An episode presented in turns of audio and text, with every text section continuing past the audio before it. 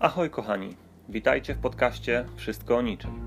Dzisiaj chciałem opowiedzieć Wam o komórkowym zombie. Zostańcie ze mną.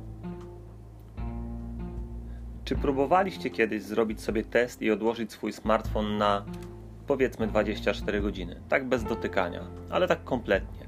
Nie sprawdzamy godziny, nie dzwonimy, nie zerkamy. Po prostu odcinamy się od tego. Spróbujcie. Może się okazać, że jesteście uzależnieni Oczywiście, że Wam się uda, no bo jesteście dorośli, e, ale czy nie wprowadzi to w Wasze życie takiego dyskomfortu? Nie zerkniecie, co u Waszych przyjaciół, u miliona Waszych przyjaciół? Nie pochwalicie się, jakie pyszne ciasto zrobiliście? Nie pokażecie swojego psa ze śmieszną minką?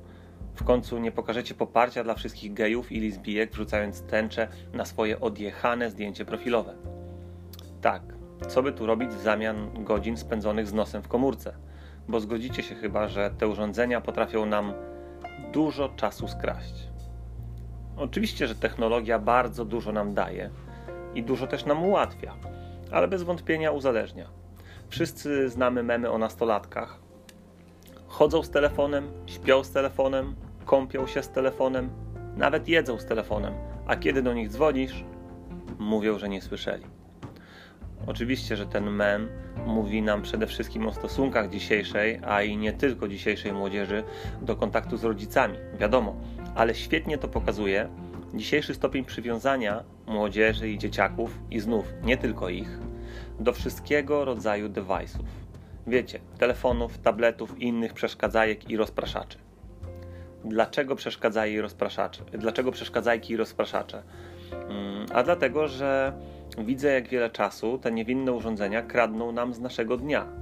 Zgodzicie się chyba, że wieczorna prasóweczka e, z telefonem, zaplanowana na godzinkę, potrafi kompletnie zjeść cały wieczór.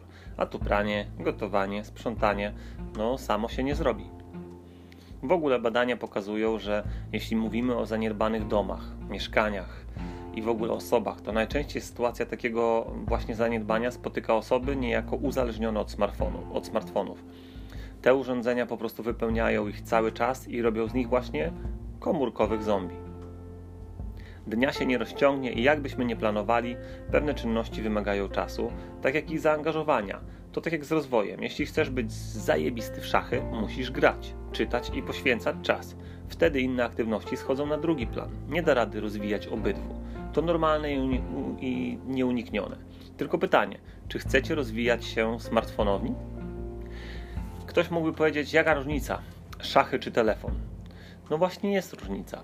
Znowu, śmieszne badania pokazują, że te małe urządzonka połączone do sieci potrafią nas konkretnie unieszczęśliwić.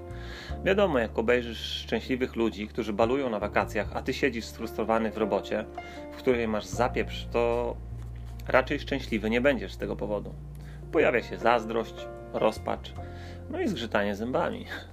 Nasze komóreczki potrafią nas nieźle rozstroić to właśnie przez nie potrafimy być rozdrażnieni, rozzłoszczeni, a to dlatego, że wiemy, że w nich czekają na nas wiadomości, zdjęcia, smaczki różne i nie możemy się często skupić na naszych normalnych sprawach, bo ciągle nas odciągają te rzeczy. Ciągle z tyłu głowy mamy chęć do sięgnięcia za telefon, po telefon i podotykania go. I to jest zasadnicza, zasadnicza różnica między przysłowiowymi szachami a komórką szachy nie unieszczęśliwiają. Chodzi też e, o to, że potrafią zabrać sporo czasu, no ale wiadomo, praktyka czyni, czyni mistrzem. Nie uwierzycie, ale komórki to też często wady postawy. Tak, tak, nie umiemy z nich ponoć korzystać e, jak trzeba, no i dlatego tak to wychodzi. Nachylamy się nad tymi urządzeniami, naciągamy sobie karki, w ogóle robią się kłopoty w odcinku szyjnym. Jak przeciwdziałać wpatrywaniu się w smartfon z pochyloną głową? No wiadomo, po pierwsze tego nie robić, albo trzeba robić ćwiczenia, nazwałbym je rozciągającymi lub, lub e, kompensującymi, czyli ruszanie głową w każdą stronę, rozciąganie mięśni, codzienna masaż ramion i szyi, mm, ogólnie pionizowanie się jak najczęściej i patrzenie przed siebie, żeby właśnie nie opuszczać tej głowy. Wygląda na to, że trzeba po prostu z tych urządzeń korzystać z głową lub zainwestować w takie śmieszne okulary z lustereczkami, które jedna ze skandynawskich sieci sprzedaje w swoich sklepach dla żartu. Próbowałem, śmiesznie, ale rzeczywiście bardzo wygodnie. Bardzo.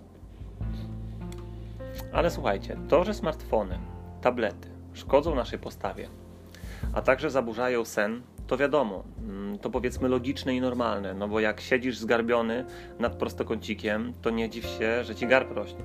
To samo, jeśli przed snem bawisz się komórką, która, która emituje niebieskie światło, nie dziw się, że nie możesz zasnąć. Nasz organizm wybudza się niejako i gubi rytm.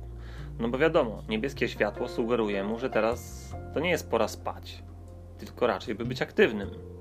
Ale ostatnie badania wykazują na możliwość powiązania smartfonów z rakiem skóry. I o co tutaj chodzi? Chodzi o to, że ekran odbija promieniowanie UVA i UVB i oczywiście wtedy, kiedy korzystamy z niego na otwartym powietrzu, na dworze, tak?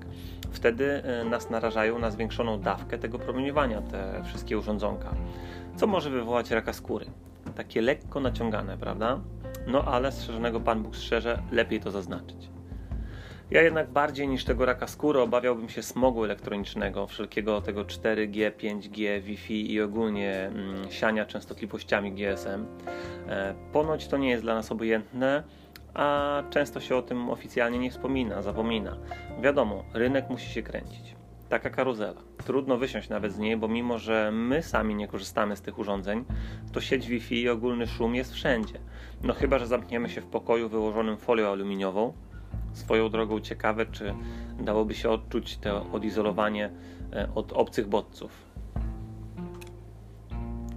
Czy to znaczy, że nie powinniśmy używać smartfonów? No oczywiście, że nie, tylko z głową, żeby nie zamieniać się w tego komórkowego zombiaka, bo tylko czekać, aż zaczną na nas polować. Chociaż jak widzę wszelkie, wszelkie agresywne reklamy, e, no właśnie, na tych wszystkich urządzeniach, to wydaje mi się, że polowanie to już się rozpoczęło. Także kochani, uważajmy na siebie, uważajmy jak korzystamy z tych naszych urządzeń, by w tym wszystkim nie zapomnieć o realnym życiu, o to, by umieć się oderwać od lajków po prostu, e, by żyć w realu. To tutaj dzieje się życie, każdego dnia i o tym właśnie warto pamiętać, że te nasze kwadraciki nam tego nie zastąpią, Zamiast oglądać piękne zdjęcia z końca świata, idźcie na spacer. Zamiast oglądać czyjeś osiągnięcia sportowe, wyjdźcie pobiegać, na rower, cokolwiek. Po prostu zacznijcie działać, bo wasze życie jest o wiele lepsze niż wam się wydaje przez pryzmat tego, co szerujecie lub lajkujecie. Dzięki za wysłuchanie. Zapraszam wkrótce do wysłuchania następnych podcastów. Dziękuję za Wasze opinie, Wasze wsparcie i wyrozumiałość. To był podcast Wszystko o niczym.